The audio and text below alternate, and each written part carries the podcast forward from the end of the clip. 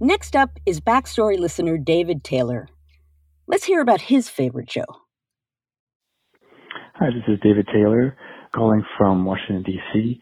Two moments that come to mind for me are from two episodes. One is episode 207 uh, about Charlottesville after the uh, the riot, and that uh, the personal dimension of uh, all three hosts sharing that was really powerful. The other, I may be biased, but uh, episode 274 uh, about death on the assembly line and the combination of the industrial tragedies presented were just a surprise to me. Uh, and thank you all for, for the tremendous view of history that you've given uh, through the years. I look forward to what comes next. Take care. Well, Joanne, this one is from the period that I write about the most. And one of the reasons it's such a terrific segment, and Charlie does an amazing job, is that it starts with terrific scholarship by our colleague Bryant Simon, who wrote the book, The Hamlet Fire. I think this piece also does something that BackStory does really well, and that is explore things that are unpleasant or uncomfortable or tragic and really go deep to find out what's there. Nathan starts off this segment from our show, Death on the Assembly Line. In September 1991, a fire erupted inside a chicken processing plant in Hamlet, North Carolina. The flames and toxic smoke killed 25 people and injured dozens.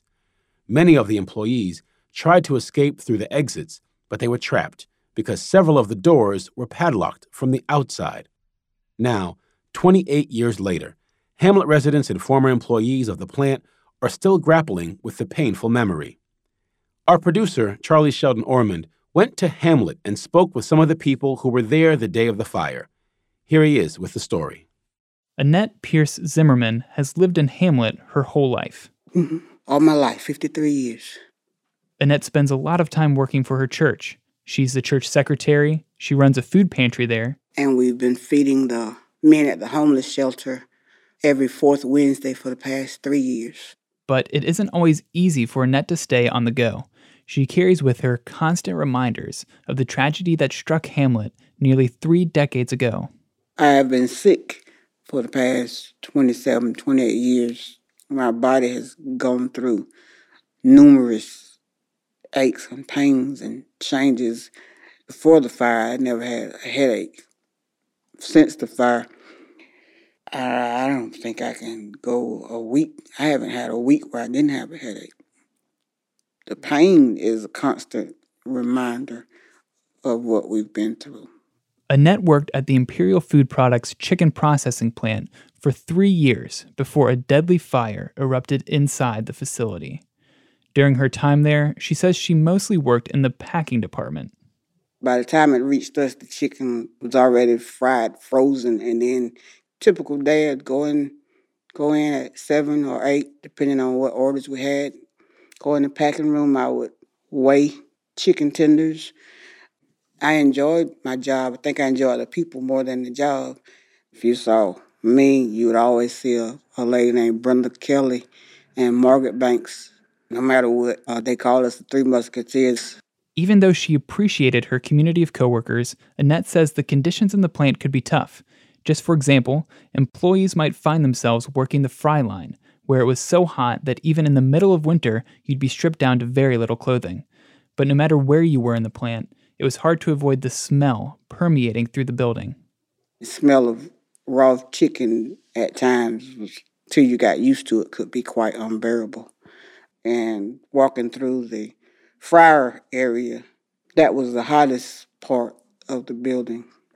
That area was just smells of burnt grease mostly. The roof was coming in on one end, so it wasn't a, a safe structure at all. But in areas like this, you when jobs are hard to come by, you have to go to work in unsafe conditions just to feed your family. So the majority of us, we wanted to work. At least that was my reason for going there. I wanted a job. I wanted to support my children on my own. I had two kids at the time. So I wanted to be able to show them that hard work paid off and we could have something of our own. The ability, like Annette says, to have something for your own, like a house or a car, has looked different for people in Hamlet in the past. Before Imperial came to town in 1980, Hamlet was known for one thing the railroad. Hamlet had been the center of several major rail lines in the South, and it had developed around the railroad station. Literally and symbolically, the center of the town was this quite beautiful Victorian train depot. And radiating out from that, in a sense, were all the things that happened from the railroad. This is historian Bryant Simon. A few years ago, he published a book called The Hamlet Fire. Simon says Hamlet's success as a railroad town gave its residents a good deal of economic freedom. And Hamlet um, officials even bragged that they were the leading center of backyard swimming pools in the South. And, and, and the brag was that the railroad had allowed working class men to move into the middle class. And what begins to happen in the late 1950s and kind of slowly into the 1970s is the railroad industry collapses. Meanwhile, as the railroad industry disappeared in Hamlet, up in Pennsylvania, two men, Emmett Rowe and his son Brad, were running a chicken processing plant. But things weren't going great. Their plant was far from their chicken supplier, and they were frustrated by Pennsylvania's labor regulations. And so they're facing their own kind of crisis of profitability, and they begin to look to move. And when they begin to look to move, um, the owner of the company sees an ad for a shuttered ice cream plant in Hamlet, North Carolina. And surely he does what anybody in his position would do. He did a profile of the place. And the things that mattered to him were rates of unemployment, kind of wage rates, really vulnerability. And what he found was maybe the perfect place for a business, a place in which jobs had collapsed, in which primary industries had fallen apart in which in which there was a surplus of labor. And so what's important about this system, this system of cheap that's in place there is the government. And its lack of involvement is a crucial dynamic here. And, and in fact, something that the state of North Carolina advertises to potential investors. I mean, slyly, they essentially say, look, you can come here and run your plant the way you want to. So once in Hamlet, the Rowes were able to operate the Imperial plant with little to no oversight. Simon says Imperial wasn't the only business that was enticed by this. By 1990, North Carolina was the most industrial state per capita in the country. And so it has 180,000 workplaces in 1990. And it has somewhere in the neighborhood of between 35 and 45 factory plant inspectors. So if you break that down, if they did their job and they inspected one factory a day, every day, five days a week, it would have taken them somewhere between 67 and 72 years to inspect every plant in the state. That meant the Rowes could violate almost any safety rule and never get caught. So equipment didn't have to be up to code and doors could stay padlocked from the outside. The owners, Brad and Emmett Rowe, locked the factory doors to stop their employees from stealing chickens. That wasn't the true story, but it, but it has importance to it.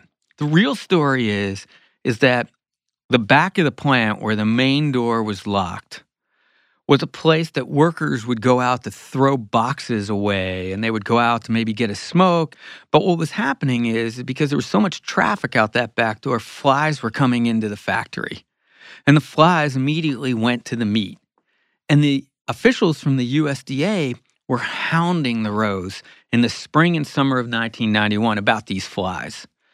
And one of the maintenance men for the Rowes suggested, well, why don't we just lock the door? Then no one can go out and the flies can't come in.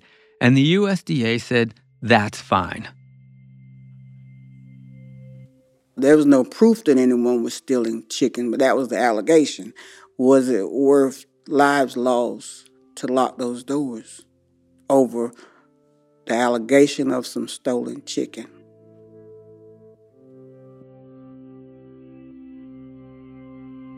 On September 3, 1991, Annette came into work early.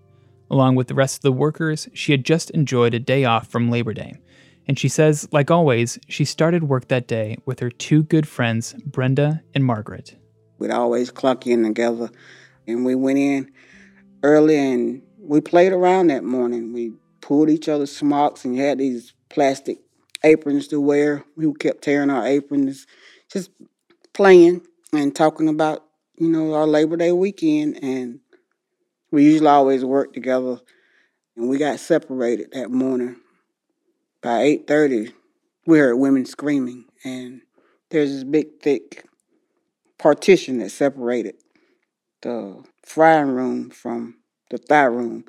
So when I opened it, all you saw was this big black smoke and women running and uh, somebody yelled fire. And then the lights started flickering, so we knew that it was something serious then, and we it was too black you couldn't see. And then the power went out, and I ended up falling. That's when I got stepped on. I don't know how long I was on the floor, but I remember making it to the area where the freezer was, where the door that we tried to get out of, and 20, maybe 25 of us ended up in that little area, pressed up against the door, and a guy, Bernard Campbell, he squeezed through it. Somebody tore the siding, and he got through the hole to go get somebody with a key.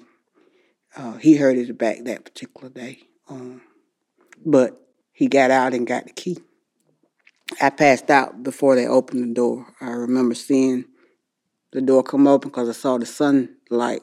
And I remember them telling us to back up because they had to push the door in, but we were pressed up against the door. But by the time they got it open, uh, the first two ladies in the front had died. As Miss Peggy Anderson, was one of those ladies that had died at the front. Uh, they said she was smoke inhalation and she had a heart attack from being crushed against, you know, all the people pressing against her.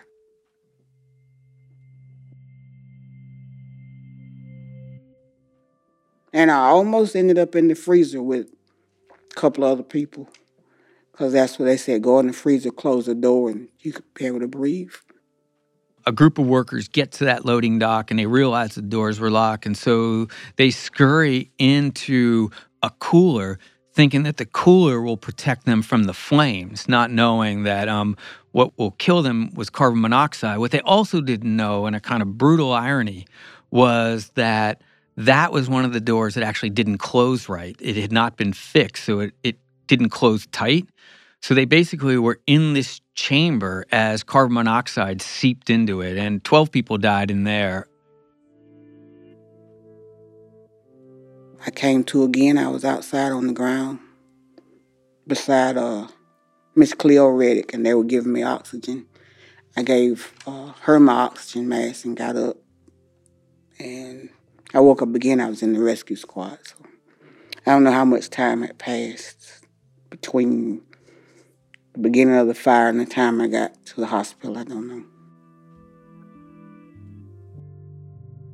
The fire was caused by a hydraulic line that powered a conveyor belt. This belt took battered chicken tenders up a ramp and dumped them into a fryer. But the hydraulic line kept causing problems. The um, maintenance crew got there early that morning and they hooked up a new hydraulic line with the wrong parts. They didn't have the right parts because the owner of the plant, Brad Rowe, refused to pay for the right parts. So when the line turned on, a disconnected hose spewed flammable hydraulic fluid. This ignited the flames from the fryer and caused an explosion that cut the factory in half. 25 people died from the flames and toxic smoke that consumed the plant. After the fire, Imperial went bankrupt. Emmett Rowe, his son Brad, and plant manager James Hare were indicted on 25 counts of involuntary manslaughter. Emmett Rowe pled guilty for all of them and got an 18 year prison sentence. He only served four and a half. Annette has battled health problems ever since. She's had multiple surgeries for her neck, knee, and back. She's been diagnosed with asthma and lung disease from smoke inhalation. She says many of the workers had to go through a long process to receive compensation for their injuries, and some of them even had to pay a portion of that back. In addition to her health, Annette has also dealt with the haunting memory of the fire, a trauma she spent decades coping with. It's much better now than it had been. We had years of therapy, uh, but it's been my faith and being active in church that has helped more than anything. Uh, if I didn't have church, I didn't have God, I, I know I wouldn't be here. I've had those suicidal moments in regards to that. I was felt guilty for years because Brenda and Margaret both died. I felt guilty because we were the three musketeers. What happened to one happened to all three of us. You know, all for one, one for all, and I wasn't there. I wasn't with them when um when they died. I don't know yet. Nobody would ever tell me where where they were found at, but I, I find comfort in, in believing that whichever area they died in, they were together. Annette says for years she couldn't drive past the burned down building. And when she did, she'd often experience anxiety attacks or sit in her car in a trance, mesmerized by the discarded remains. For 10 years, the Imperial plant stayed up in Hamlet as a scar of the tragedy. I think it was a, a lack of concern for people and more of a concern for profit. If they could have got more profit out of it, I think they would have. The plant was in the black part of town, and that man, if you went to school, you had to pass the plant. If you went to the Piggly Wiggly, the only supermarket in town, you had to pass the plant.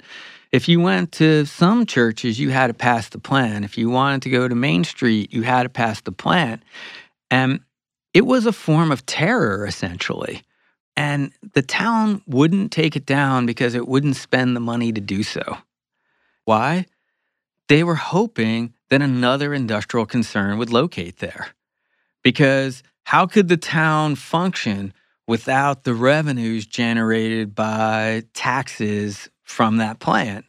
The building stayed hollowed and dilapidated until former workers and other community members petitioned city officials to tear it down. Today, a memorial is in place at the old site, which sits right around the corner from Annette's church. Yes, it's walking distance. Walking in, or, or it's not even a minute drive. Yeah, we can actually go there if you like.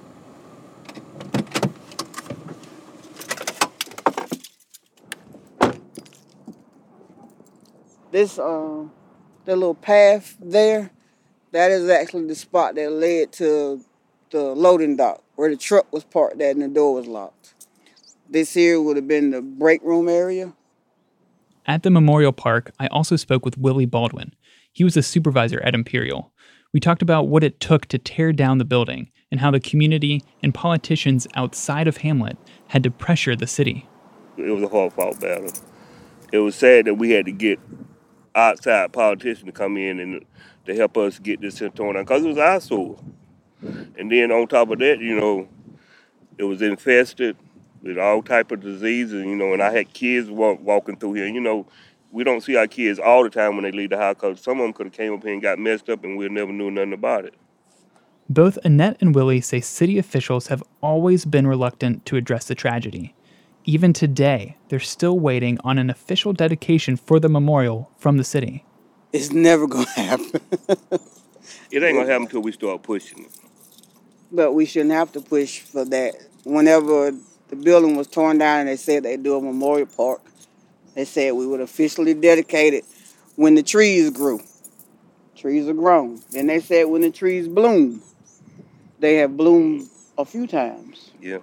But we still have no no official dedication. A little bit down the road from the old Imperial site lies another memorial, one the workers put up shortly after the fire. It includes a stone monument with the names of those who died and a poem written by Annette. Silver and gold have we none, just love overflowing for everyone. Once you were here, now you're gone. With tears, joy, and sorrow, your loving memory lingers on.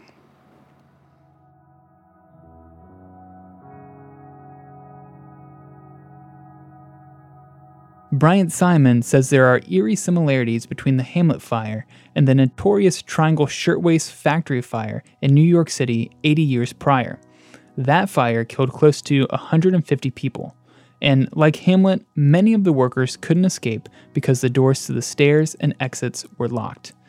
The Triangle Fire brought national attention to dangerous sweatshop conditions, which led to stricter labor laws and more federal regulations. And Simon says that's where Triangle and Imperial start to look different. Triangle created a kind of fundamental rethinking of the role of government. And in the wake of Hamlet, that didn't happen. And again, I think that that's the way in which this system of cheap creates a logic that is hard to get out of. What's the answer to cheap? It's not more government, it's more industry that will create more jobs.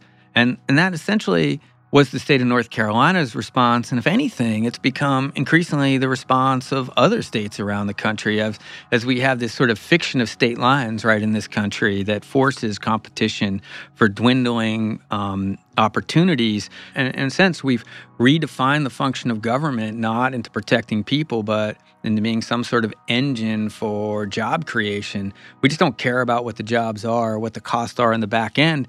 And there's nobody really I don't know who's out there who's really challenging that kind of broader logic.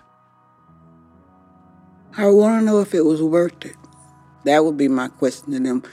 If the 25 lives lost that day and those that have died from their injuries since then, you know, what was it worth it? Was it worth the profit that they made from the business that they ran and, and to run it the way they did and if they could do something different, would they have? Would that have actually changed them?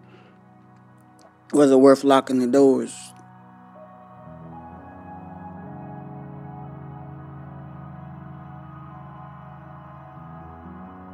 That was producer Charlie Shelton Ormond with the story. Special thanks to Annette Pierce Zimmerman, Willie Baldwin, and Bryant Simon. Simon's book is The Hamlet Fire, a tragic story of cheap food, cheap government, and cheap lives.